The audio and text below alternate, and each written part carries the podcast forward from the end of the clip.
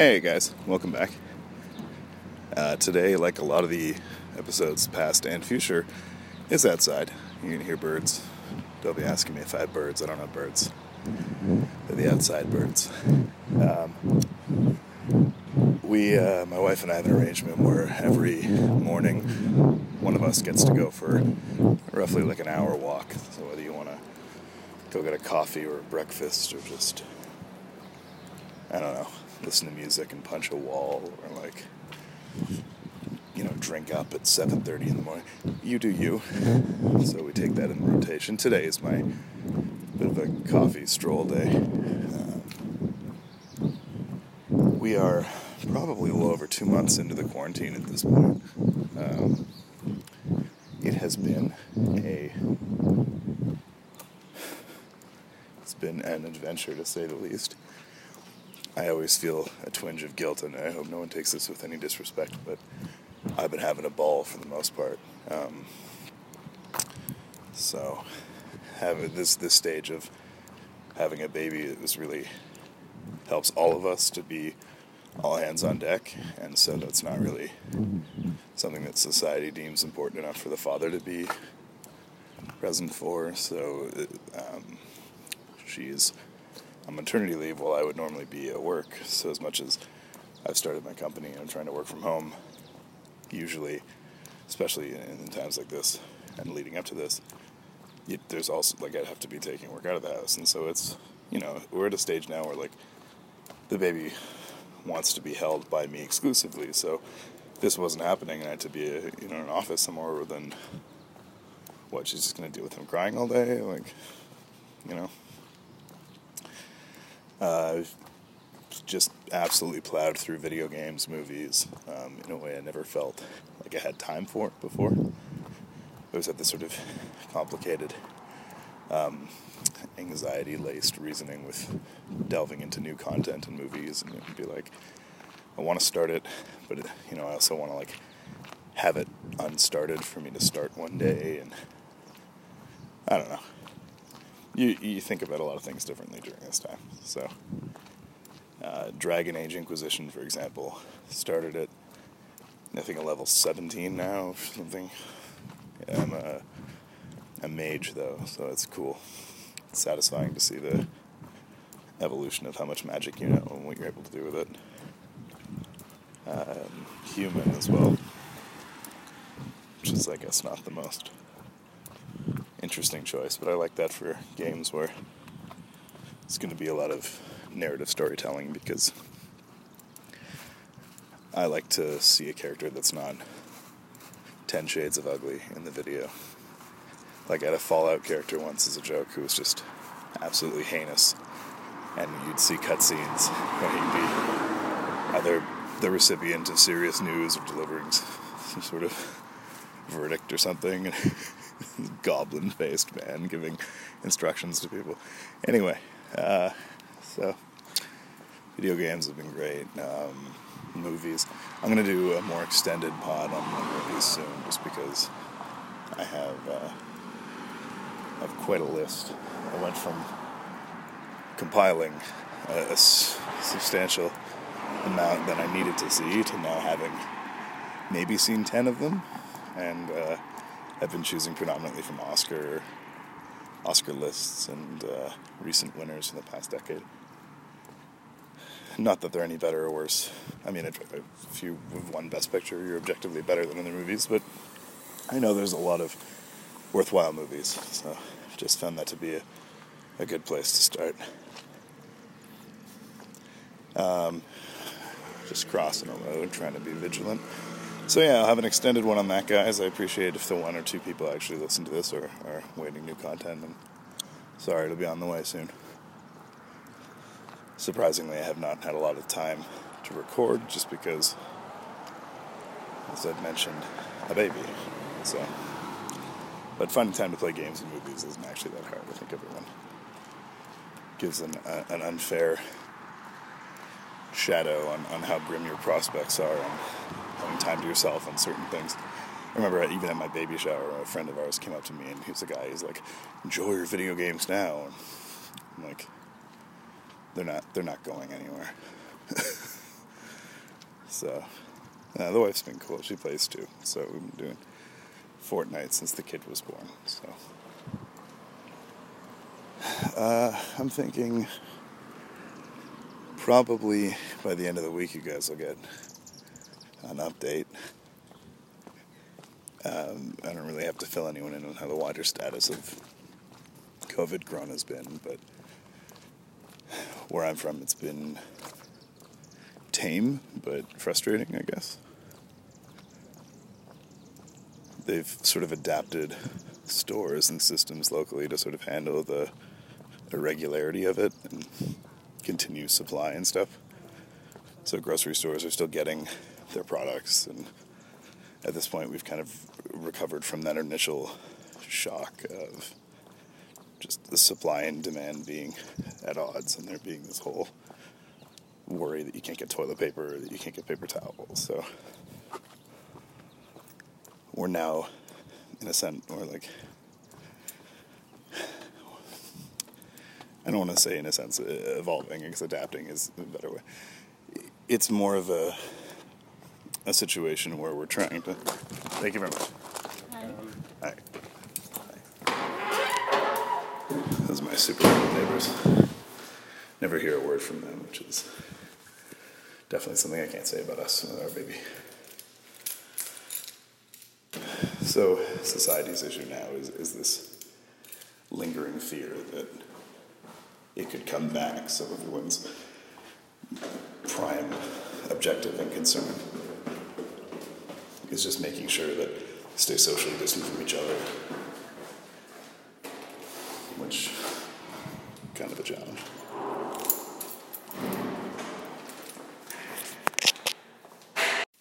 Sorry about that, guys. I think there's uh, probably a need to have better quality audio, and I don't ever mean to be uh, inconsiderate to the listeners having background noises. So I was just uh, in a transition of spaces.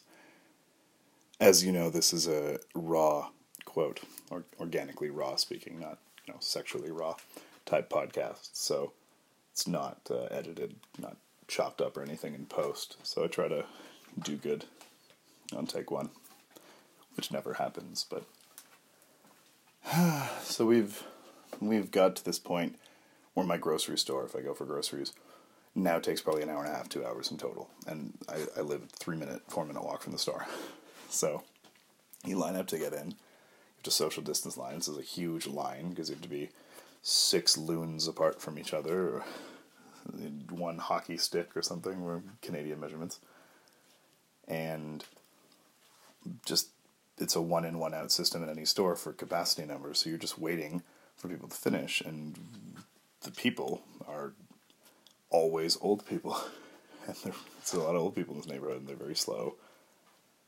So you're waiting a long time. Each, shopper takes way more than they need to, and once you're finished, you join the line, which starts at the cash and it queues all the way through the frozen food section to the back of the store, and it's between lining up to, to enter and to exit and doing your grocery shopping whilst avoiding people and I mean the stores do what they can, but you know, you gotta wonder how long this will be the new norm for. I'm I'm calling I've been calling September first since this happened in March. It just feels like a this will go down with the flu.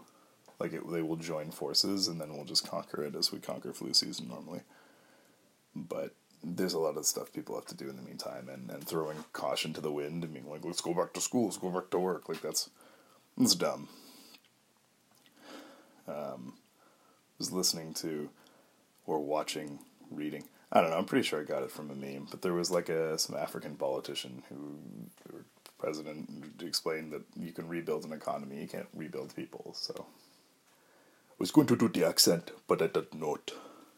But Then I did it anyway. But um, I like that. If I had one of those accents, I would like. I know a lot of people.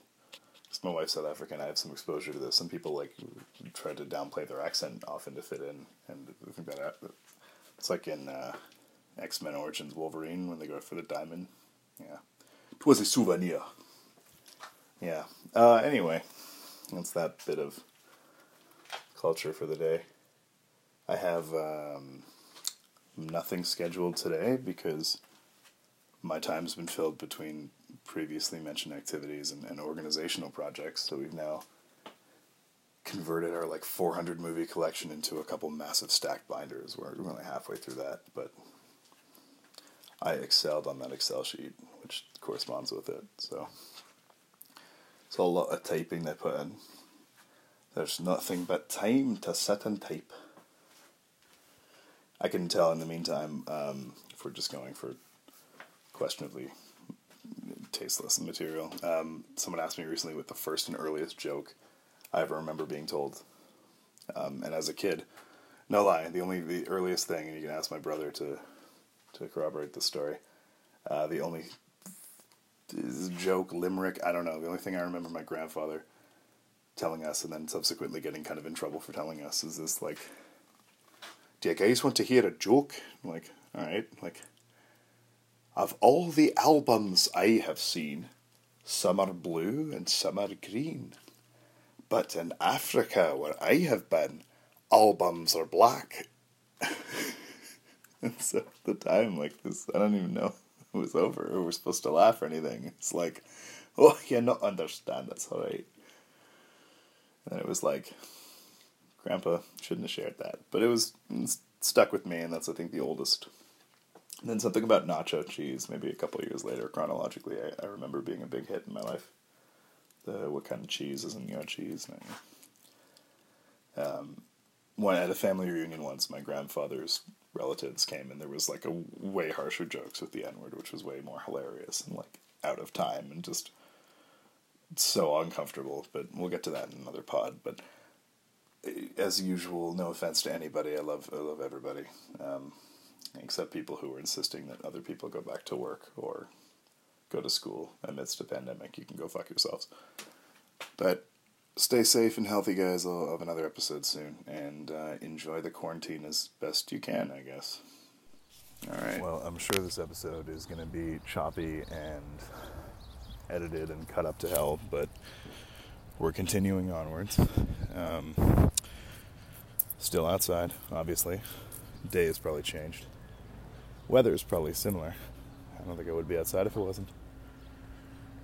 Uh, yeah, it was just taking a break to think about how grim things have become and uh, stop from spiraling. You know, here's some more of a mini podcast. I don't want to call it a mini pod. I don't step on another channel, great channel I watch that uses that term, but really only so many terms in podcasting. So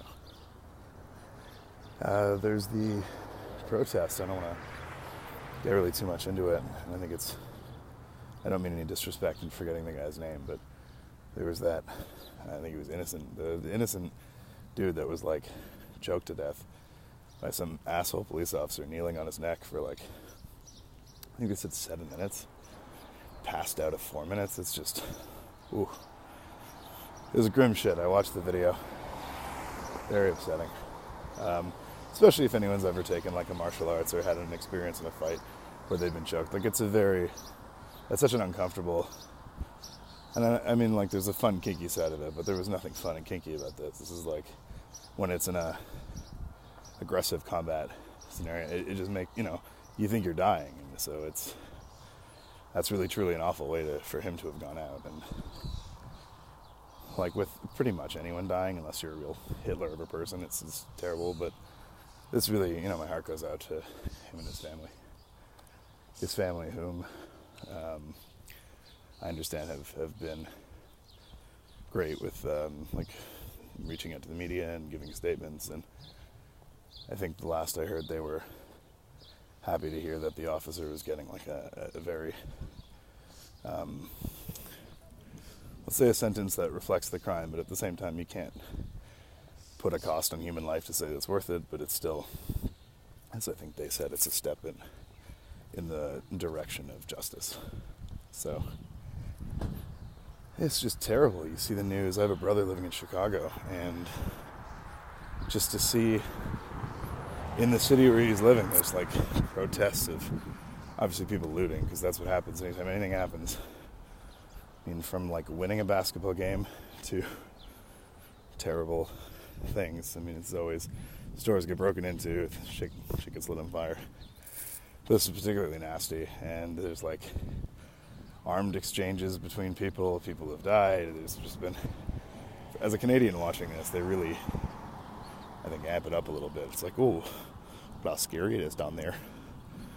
Ooh, wouldn't want to be there. Eh? That's uh, CBC, the Canadian news. No, our news is great. Um, the CNN scares me. I watch CNN sometimes, and it's like, nope, this is just a GTA server that we're living in. So, um, yeah, I think it's got to get better soon. I mean, everyone's joking about June's thing is now being a race war, and it's like, that's great because 2020 has been so pleasant thus far. Um, currently walking through an abandoned and caution taped off children's play park, and it's kind of resonating that message a little bit. But you know, you got to find happiness doing little things. I casually referenced that channel before, as I'm not going to say them by name. So the CinemaSins guys, who are like, I don't know, I guess family at this point, because I don't see or talk to most humans because of quarantine for like three months. And I was already because of work, I was kind of isolated to begin with. But it's like those are the people I think I hear from the most now. So it's weird. They're great though. Uh, for someone who is a cinephile and who has nobody to talk about it with, it is such a tonic to hear people go on about it, even the irrelevant stuff. But also, I enjoy the American perspective too because, uh, as I said, I got family there. My grandparents spent half the year in the states too. It's nice to keep an ear on what's going on around the world. But yeah, man, the so-called the A team, Chris, Jeremy, and Barrett. There, uh, you guys are great. I don't think you'll ever hear this, but big fan. Um, contributor on the Wikipedia page. I just I noticed it's kind of informally written. I'm trying to get it more formally written. Keep having my edits rebuffed, but um, so a lot of movie watching. I mean, I'm trying to marathon them, keep my nose down before I step back and talk about them. I've seen a couple more now. I've I was I saw the platform. I'm gonna have a whole pod about that because I was intrigued and then disgusted and then intrigued and then like really intrigued and then disappointed. It's kind of I've I, I was like I've seen it. I never need to see this again. And then I rewatched it and it's a weird one. Sometimes it's a weird movie. You can't wrap your mind around it. That's kind of what gets you uh, gets you to enjoy it. And we've been doing like I know we're we're like Internet Explorer late for the Maria Kondo thing, and it's not really that, but we're doing a that style cleansing and organizing. So it's like this one really kind of gutted me, but we took the entire four or five like IKEA tall slim shelves of Blu-rays and movies that we had, and I cataloged them. And There's like 400 or so, you know, which is really fun. It makes me feel like I work on a blockbuster. Um, but we we took out the DVD cases, like the artwork, any special things that came with. We clipped covers off the front, and we bought this binder that has like three sections per page. One is a big paper size section for said artwork and covers and then the other side is just for discs. So we condensed the whole thing into a series of I think it's like four or five binders we bought on Amazon. Great feeling afterwards. This was no secret. The reason was because my, my son figured out he was able to like pull them down and they'd be like some sort of comically huge barbarian weapon crushing him to death because they would just fall and so like we were like these gotta go. So they're on their way out. In the meantime, they've been safeified, not a word, but in a way that you you couldn't use them for shelving. But you know, sacrifices of parenting. That's good. Um, besides that, you know, you just you you try to stay optimistic and try to grind your Dragon Age Inquisition character to be as high as you can because that's a new thing I found because there's nothing more fun than escaping reality right now. So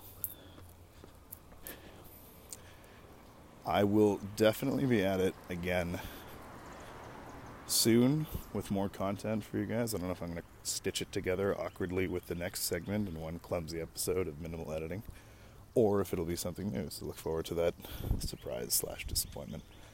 But truthfully, I mean, eh, it, whatever you're going through, whatever. I hate the expression we're on the same boat 'cause it fucking makes no sense. But same ocean, same storm, same idea, that thing, you know. But, you know, stay strong, stay positive, and my guess is September 1st, but we'll see if I am accurate on that. Yeah, peace till then.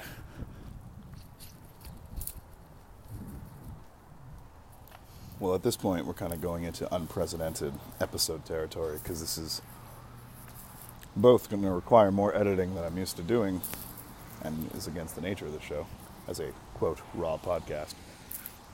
But also, this is, I think, the third little uh, mini transmission stitched together. So we'll see how it goes. Maybe four, maybe this doesn't work at all. Um, there's a lot of crap going on. I, I, think a lot of these episodes have been reflective on that. Um,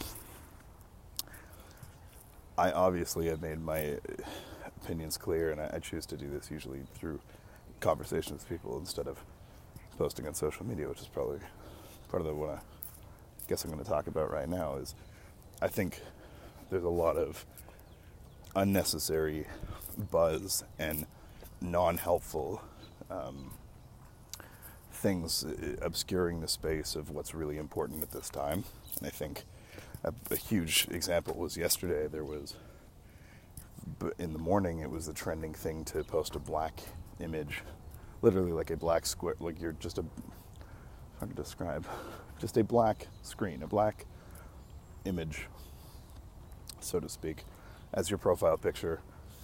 Some of them had the hashtag Black Lives Matter, some didn't, some had BLM. This became trendy, trending, so to speak. So you have uh, a huge surge in the amount of posts everywhere suddenly reflecting this. And these squares, which, yes, everyone's intention is great, and it's a, symbolically it's nice to have solidarity with people, but suddenly it, it made it impossible to find relevant news and pertinent information and actual photos of this police injustice and brutality. And it was sort of started by black people, and then later it was a group of black people came together and said, like, this is it's getting out of hand, like it's creating quite a smokescreen. Um, it just kind of points towards this problem that everyone is, is so quick to jump on the bandwagon without having any long-term commitment to fixing the problem. So many companies, uh, work the Blizzard was was this huge one that just really stung me.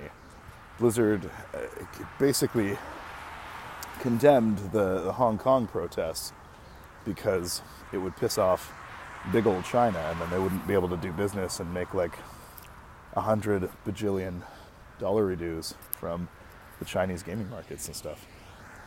So they, they kind of, you know, kowtowed and, and just said, oh, yeah, we don't like these protests, it's bad, you know. You gotta, like, do what the government and the country says. And then now it's like, well, favorable win, man. Like, everyone's all about freedom. That's where the money is in America. Like, yeah, man, fuck, you know, we're with you. Like, stand in solidarity.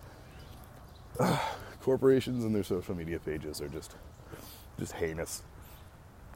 I mean, for some reason, I put up with Wendy's because I love that they're they're sassy, and that's like, if they're going to exist in the social media space, at least be unique. And they're kind of unique that way. Um, I, I don't know consistency for, for sound and, and background noise, and again, I doubt anyone really listens to this, so um, I apologize if there's sort of wide changes and gaps in sound structure because I think obviously right now I'm outside, sometimes I'm inside. Uh, not really sure if audibly that comes up, and uh, there's some cars going by.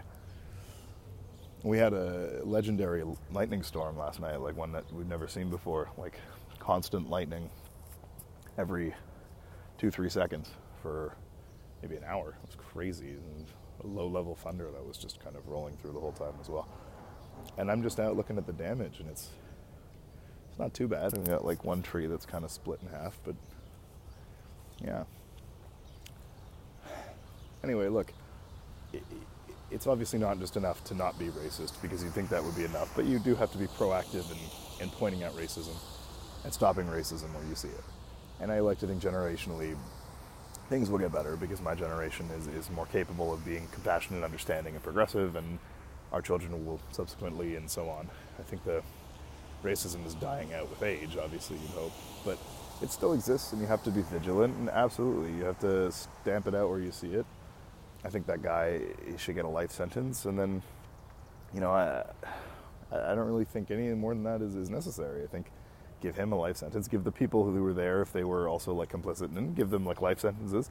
Treat it like a murder. Like the, we don't need to like lynch him and hang him up in the streets. We don't need to have this be like ridiculous. Just put him through the system, the process, make sure he's treated like a murderer would be treated, and there you go. And we should have enough faith in the judicial system that that'll turn out a result that's fair. Um, I don't understand the looting. I don't understand the mental. Like I, I get human psychology. People have been locked up for two to three months, and everyone's poor and afraid and angry.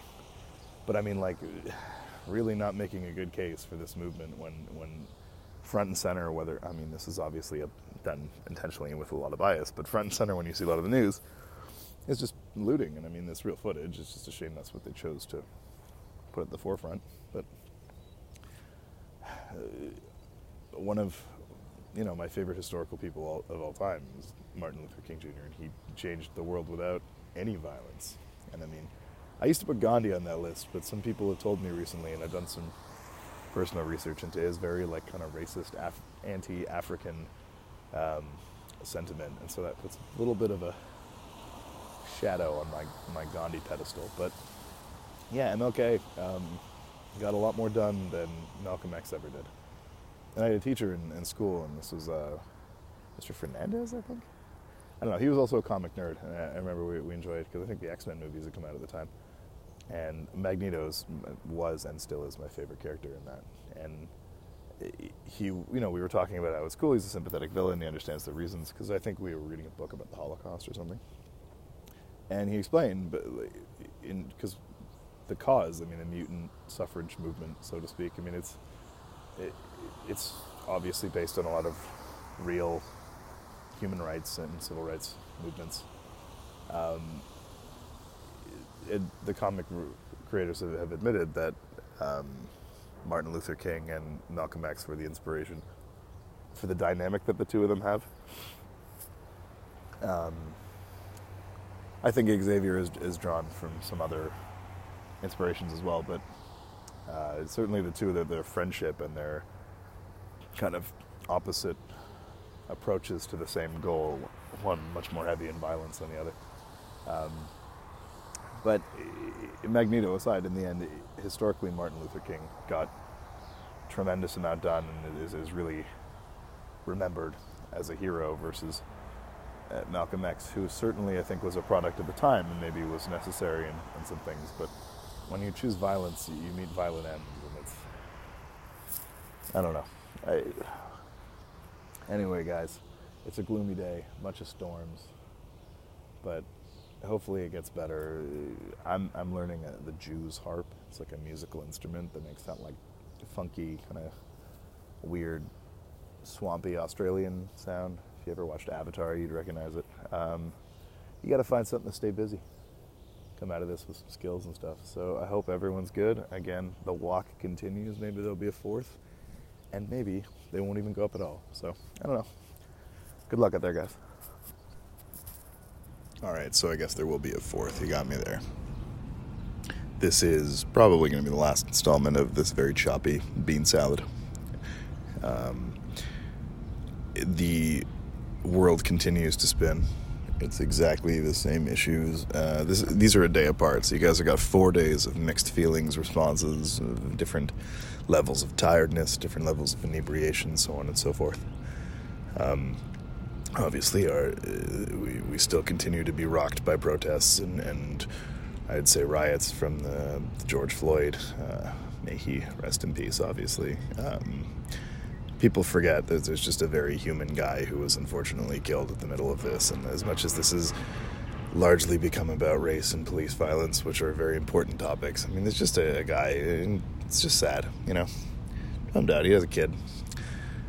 Um, I I thought it was very sweet that someone must have told the kid that, um, like, it, I think it's a girl, that her dad has changed the world. And it's true. I mean, for better or for worse, uh, no matter how this comes, her dad will be remembered forever, a historical figure, um, just sort of being the the linchpin for a lot of these uh, paradigm shifts that we're hopefully going to experience. I mean, I really don't want to think the dust is going to settle and everything is going to go back to normal because, to be honest, that's happened with the the past few, and uh, it's not even few. Unfortunately, it's the past many crimes, uh, similar crimes against people of color, um, and I should say minorities as well. I mean, it happens unfortunately to a lot of groups.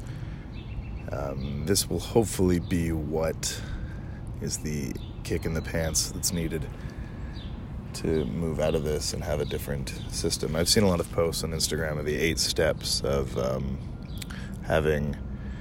I'm going to butcher it, obviously, but like police de escalation, and there needs to be communication alternatives, and uh, like firearms as a last resort or something.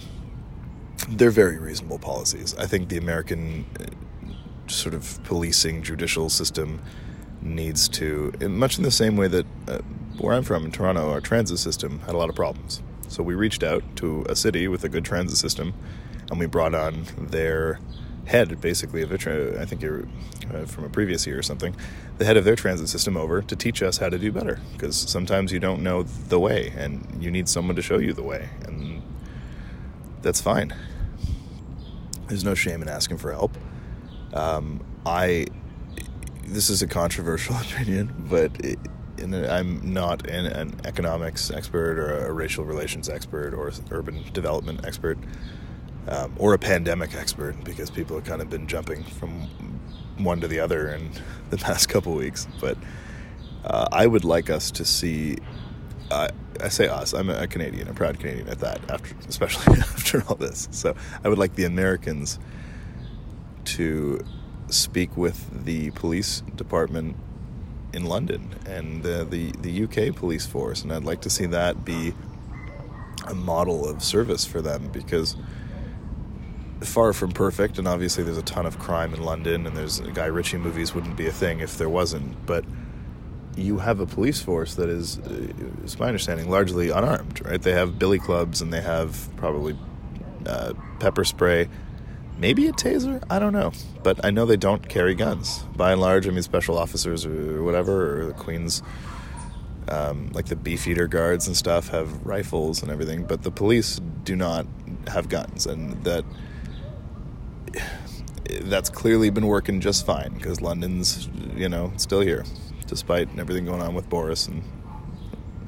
It's not fair to say. I, I'm not for or against him. I don't want to get eh, embroiled in that. But London is, is one of the oldest and probably, you know, most iconic cities in the world. And if their police force eh, in this day and age and up till now has existed without guns, why not try that out? You know? I understand from a police point of view that if somebody has a gun and you don't, that's really bad. And I, you know, I'm I'm an idealist, but I have a practical mindset and I have a very good understanding of um, the nature of combat and of firearms. And I've seen uh, when I was in Israel, you know, you you see a lot of the realities of when two people want to hurt each other, or one person wants to hurt the other, I should say. If one person has a gun, the the ease that that can give. Um, so there's two ways you can handle that. Either police training needs to include a tremendous amount of non lethal measures and equipment to compensate for that. And I think, to be honest, that's way cooler. I mean, if I was a police officer, I'd much rather have access to like a Batman utility belt of non lethal uh, subduing tools and weapons than like a gun. Like 10 out of 10 times, I would, you know, use my sonic crowd disperser on him or then like switch to a hot pepper smoke pellet, and then well, I think these are becoming Batman gadgets, and then like uh, I was going to say a police batarang, but you know something something where they don't just kill everyone they come into contact with. I've been doing a lot of defending um, shamelessly of my city's police force, and I've had I've had a lot of interactions with the police over the years, and most of them good, is in on the on the side of calling the police or being involved in investigations or helping police uh, with a confrontation with a f- family or friends or similar. But I have been uh, arrested and apprehended before, uh, twice in cosplay for cosplay reasons. One of them I was dressed as Blackbeard and had a flintlock pistol, and it was hilarious. I got tackled on a subway platform eight officers. They had me in like a handcuff. I, I had gun up on like I had guns drawn on me and everything, and like um, they were shortly put away. And the whole thing was hilarious when they realized like it was a flintlock pistol. I was dressed like an anime pirate, and the guy who called it in was like an 80 year old Wilford Brimley in the ticket booth who was like, "I thought I had a gun. I don't, I don't, I don't know. I saw. I thought I had a gun." He was like eating a bunch of food too. Anyway, the other time. Uh, I, let, let this speak nothing of my life choices, but I, I used to practice archery, and in the city it's really hard to find um, somewhere to practice archery, to be honest. There's one very famous uh, sort of range in the north end of the city, and if you want to go shoot hoops, you know, you go to the corner wherever the YMCA, the, the park, wherever you're going to go, that there's that there's a hoop to shoot. With archery, you got to go where you can go. So there used to be this like a um, church with this sort of derelict field backyard that was quite large. No one was ever there, so I used to go there and practice archery, and it was I put up signs. There was never anyone around. It's fine. It's fine. It was fine. But coming home one day, just because I like to wear my gear, I didn't like to dismantle it in the park. I like to wear the gear home and take it apart and clean everything. One day, walking home from the range, the range being the place that I go, but it's not actually an archery range to suggest to anyone that the people would be there. I noticed I was kind of being followed um, by a black like Cadillac SUV. Um, like it had slowed and pulled to the curb and was trailing me a little bit, so I just stopped just to see like if it would stop as well. And just as soon as I stopped, like the doors flew open and there were three. Um, they looked like plainclothes police officers who had put on like body armor and their guns and stuff, and they just like tackled me the fuck down. Like I was wearing my quiver too, so the arrows were like spilled everywhere in the boat. Like so, one of them was holding me down, the other was like patting me down through my pockets, and just n- nothing. Like just had my cell phone and, and keys and stuff, and uh, I was wearing this Hobbit shirt, like a shirt that was like the lyrics to the song about like that's what Bilbo Baggins hates. And so they, they, they put me in the in the SUV and they're running my name through the system and they're not finding any crimes. Like I'm just talking to them. I'm like, guys, this is my bad, but you know, I take these precautions and uh, I use I for what it's worth, I do use training arrows. I have hunting arrows and I use training arrows. Training arrows are, are blunted and softened, and they would give you a nasty bruise, and they could probably like, if you shot at point blank, it could probably go a couple inch, an inch or something into someone's body. But they are designated they're the designated harmless arrows that I have. They're sort of designed and blunted on purpose for, for that. So, I'm talking to these guys, and they're trying to, uh, you know, understand my criminal intent here, and it's more of like just a dumb kid practicing archery. And eventually they're like, okay, look, just be honest. Were you going to commit any crimes? I'm like, I'm wearing a Hobbit shirt, man. That's not what I'm about. and then one guy in the back starts laughing, and he's like, all right, just don't don't do this again, okay? And I asked him, like, well, do you have anywhere better to go for archery? And he's like, no. Look, you got to look that up on your own. See, it's a real problem in this city. Not enough opportunities for archery enthusiasts. But look, I've had good uh, experiences, and people will say if they're annoying or if they're argumentative, they'll say that's your privilege and it's because you're white or whatever. Firstly, I don't need to go into specifics. I'm Jewish of uh, two different ethnic parents, and I'm married to a woman from Africa, and my brother's gay. I mean, like I don't, I don't strike. I mean, I've always had a very deep engagement with a host of communities and and groups, and I don't see the world in that. I, like, I have a very Morgan Freeman style approach to racism and in relations. Is that I just meet a guy and it's yeah, it's a guy. I met him on the bus. Like oh, or Met you know there's this dude I work with. He's always telling jokes. Like I'm not going to include he's a black guy that I met. He's a Chinese guy. Like I just it feels awkward and clunky, and it's like I feel like movie exposition when I hear that. like, oh, I was going on this date with this like white girl. Like, okay, well, a girl, I would have just assumed it was just a person, but okay, feels like you went on your way to. Anyway, I don't think it's a privilege thing. I think that I cooperate with the police and I have a respect for the fact that these are, at the end of the day, dudes just doing a job. Like, dudes, all gender uh, as well. I've met a lot of awesome female police officers, which is always super cool to see. Because I think the same way we need to have a lot of um, officers of color when Toronto, we have a lot of officers of, of um, South Asian descent too, who get to wear their turbans and stuff as part of the uniform, which is cool. But the same with like having women in the force, and, and it, it's a not just a step towards representation, but it, it's a great deterrent for a lot of you know the kind of bullshit crimes that would still happen now, and you hear about in the armed forces and stuff that sometimes people, there's physical taking advantage of women because they're a minority and they don't have a voice, and I just the more women in the force is a, always a great thing. But it's it's important to uh, speak earnestly and, and non-confrontationally with the police. And obviously, if you're being wrongfully arrested, and I have been wrongfully apprehended, and, and, and it's still important.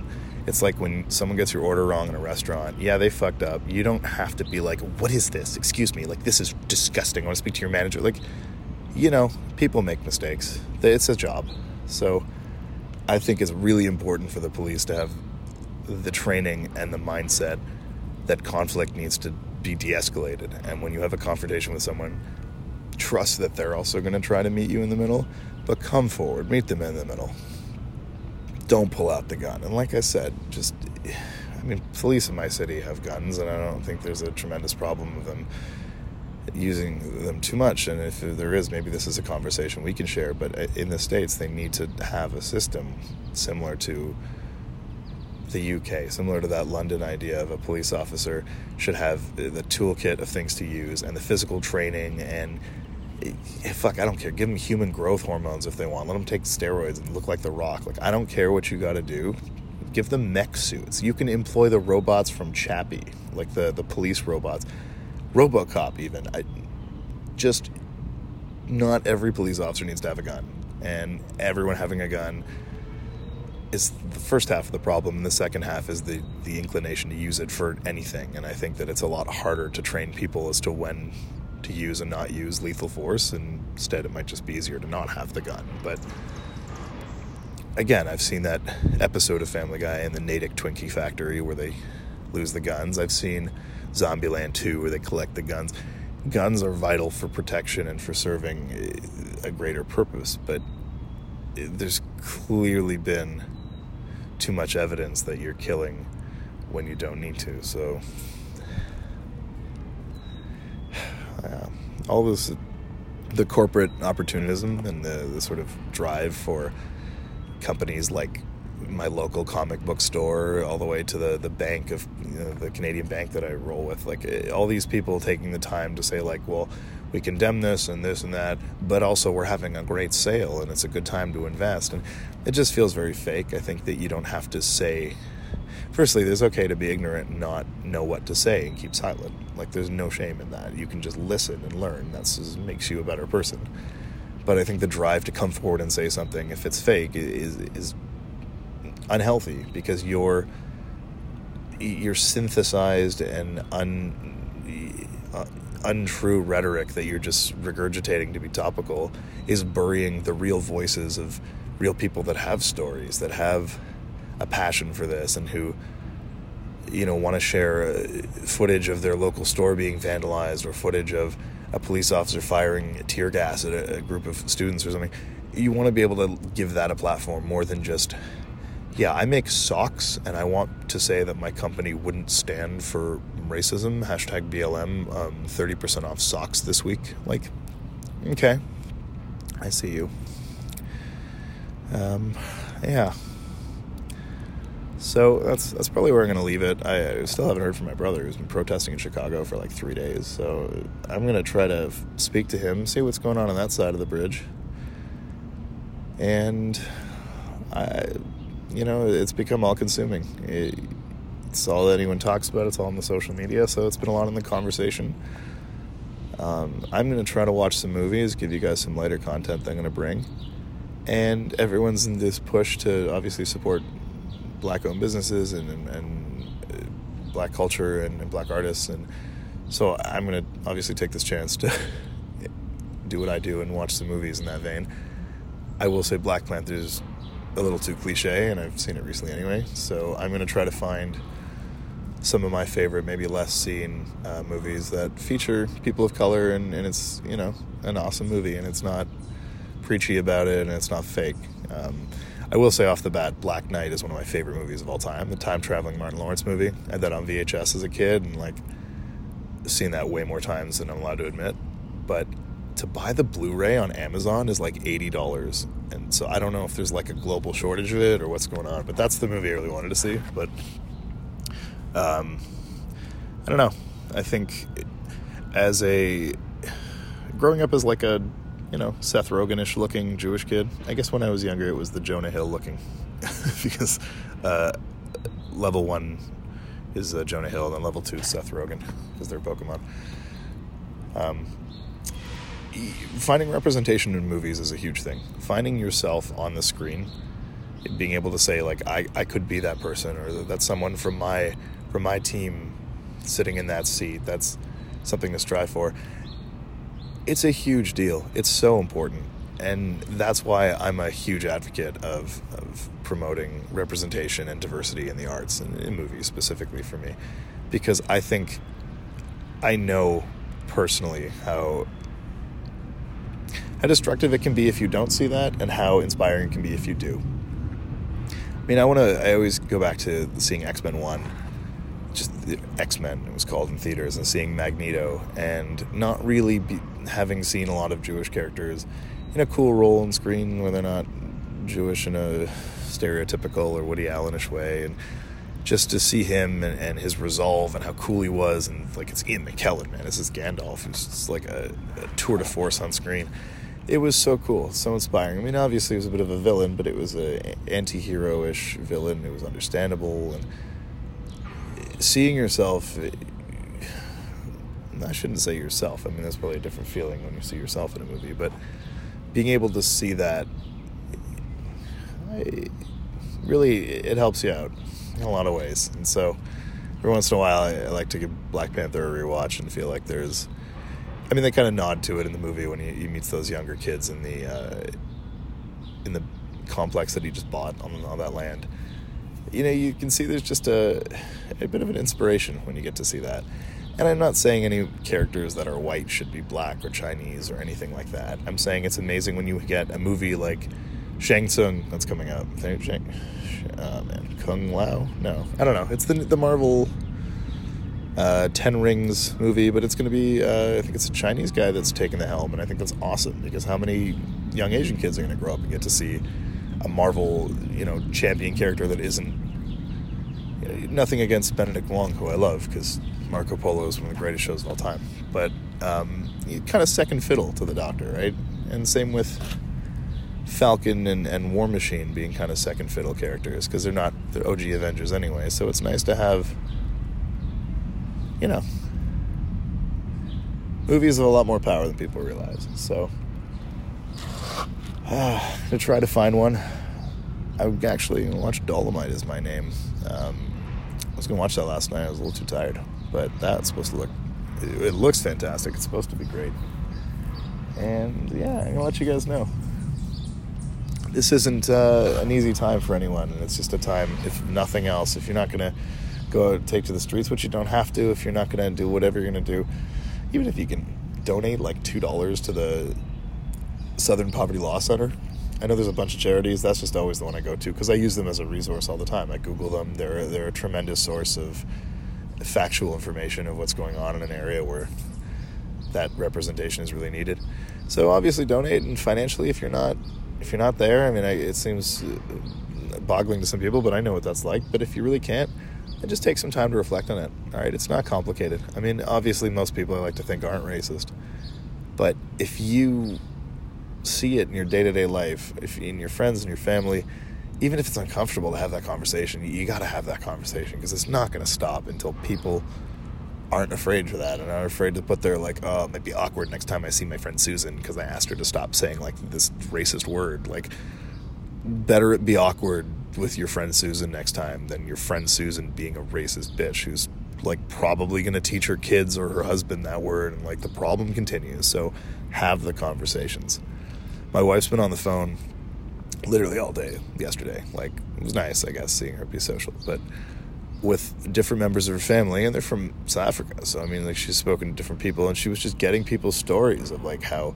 racism there and here has affected them and what experiences they had and it was very inspiring she was just doing it just because it, you know, it's everyone's duty to understand their their wider circle and their impact. And again, if you find racism in your own life or in in the lives of your friends or families, you really have to help them become educated about how to stamp that out. I think most people are inherently good. I think that people are maybe misguided in their behaviors and practices, and they don't mean ill. There's racist people, and fuck them, you know, racist gonna racist. But maybe we'll do like an Australia situation and like put them all in one continent. Except we'll use Garbage Island, and they can just live there because they trash. All right, guys. Uh, this is probably the conclusion of my four or five bean salad of this pod thing mess has been. Um, stay safe out there. I mean, we still have a pandemic raging, and like, this new race war subplot is really adding a lot of zest to this season. Um, I'm, I'm not sure where we're at with the Killer Hornets plot as well. That one's still, you know, still in development. I'm gonna wait and see if that airs in my region. But yeah, good luck, guys. I will get a new one out when I can, and hopefully we're all alive till then.